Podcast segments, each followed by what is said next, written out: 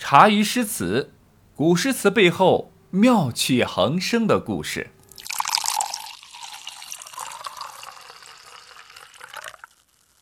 陈子昂高中进士之后，原以为自己可以顺顺利利的入朝当官了，但是朝廷呢，并没有授予他任何官职，连管理人员调配升降职的人力资源部都暂停工作了。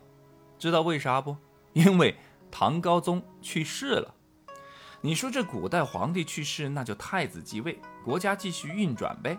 但此时不一样啊，这时候大唐上上下下都只关心一件事情，那就是接下来的国家最高领导人啊，是姓武呢，还是姓李呢？是男的当领导呢，还是破天荒的女的当领导呢？其实这个疑问答案啊非常清晰，唐睿宗李旦毫无担当，就是一个妈宝男。完全的是被老妈给控制的死死的。武则天让睿宗下诏，要将唐高宗的灵柩运至东都洛阳。你要知道，当初非比现在呀，从长安到洛阳并非易事，道路交通远不说，还难走，必然是兴师动众，劳命伤财。众多大臣们呢，虽有想法。但迫于武则天的威严啊，无人敢说真话。这时候，一心想要抛头露面的陈子昂不管了，我都砸了千金古琴了，还好不容易考上了这个全国进士，不可能就这么停止不前了吧？于是，陈子昂以草莽之身就上书朝廷，叙述把唐高宗灵柩运至东都洛阳的迁葬之弊，况我巍巍大圣。立地登皇，日月所临，莫不率碑和独奏风之地，可知山陵。河洛之都，不堪元清。陛下岂不可察之？愚臣且为陛下惜也。以上呢是建陵嫁入经书的节选。这封荐书下笔千言，洋洋洒洒，借古论今，言语犀利，但坦诚中肯。武则天看了之后，惜才之心呢油然而生，深得好评。这大家有空呢，可以去网络上自行翻阅一下陈子昂的这一篇《建陵嫁入经书》的啊这篇文章。之后呢，武则天马上就召见了陈子昂。陈子昂呢，迅速来到了武则天面前。一向喜欢大帅哥的武则天啊，看到面前这位文弱瘦小、貌不惊人的人，顿时有点犯嘀咕：“哎，那篇文章真的是他写出来的？还好啊，咱们的武则天女士呢，并不是一个以貌取人的人。前面我说过，之所以武则天能够成为一代女性皇帝，除了智慧、权术、政治天赋以外，最重要的就是他非常的理性，比男人还理性。随即呢，他就目前自己遇到的国家大事儿与陈子昂进行了讨论，借机呢也看看陈子昂同学是否是有真材实料。文弱瘦小的陈子昂并没有让武则天失望，谈及国家大事儿慷慨激昂，神采飞扬，让武则天非常的满意，一时呢甚为欣赏。当下就让陈子昂去了弘文馆任职，啊，弘文馆之前也给大家说过啊，就是给皇帝当秘书和顾问，并还当众呢给出了这样的一个评语：子周人陈子昂，地级英灵，文称伟业。能得到当今大唐第一领导赞美的陈子昂再次爆红，当下又登上了大唐热搜。此时坊间就有一句话。石落中传写其书，是似吕港引讽相熟，乃至传香或玉，非驰远耳。意思就是说，除了京城的读书人争相传阅他的荐书和诗文，还有许多的书商到处贩卖他的文章，让其文传天下，名动四方。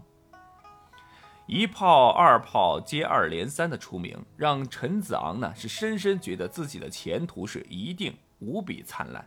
此时的他呢，也更加的敢说敢言。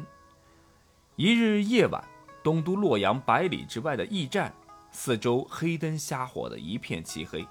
驿站的值班的仆役于二广，蹑手蹑脚地溜进了上房。此刻呢，御史赵诗韵正在蒙头大睡，鼾声如雷。于二广来到床前，抽出身后的尖刀，不知道是不是这尖刀磨得太光亮了，刹那间寒光刺眼。赵诗韵大人瞬间被惊醒，大吃一惊，惊呼道：“来者何人？”于二广并没有因为赵诗韵突然惊醒而有所闪退，反而是一声冷哼：“狗官，你还记得下跪的徐爽吗？”听到这个名字，赵诗韵浑身不由得一颤。难难难道你你是？没错，杀父之仇不共戴天。我徐元庆整整等了十年，父亲大人。您可以安息于九泉了。说时迟，那时快，化名于二广的徐元庆一声猛喝，连刺数刀，赵时运当场毙命。这番动静自然惊动了御史大人的贴身护卫，他们一拥而上，将徐元庆五花大绑，连夜关进了牢房。朝廷要员遇刺驿站，消息一出，举国哗然。随即呢，大唐司法部的工作人员做好了连夜加班的准备，抡起袖子查。结果呢，一经调查，发现案情呢极为简单。十年前，赵诗韵担任下归县尉，因私愤杀死了徐爽。徐元庆身为一介草民，只能隐姓埋名，藏身于驿站，伺机接近赵诗韵，报仇雪恨。哎。就这么简单，没有什么扑朔迷离，没有迷雾重重，但是在判决的时候，问题却来了。于理智而言，徐元庆手刃仇人无可厚非，但于刑法而言，杀人者死啊，天经地义。那到底是罪无可恕，情有可原，还是情有可原，罪无可恕呢？这就有点像当年的。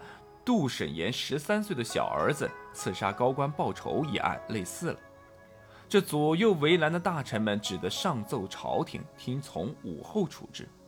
接到折子的武则天也很犯难，于是呢便招来群臣商议。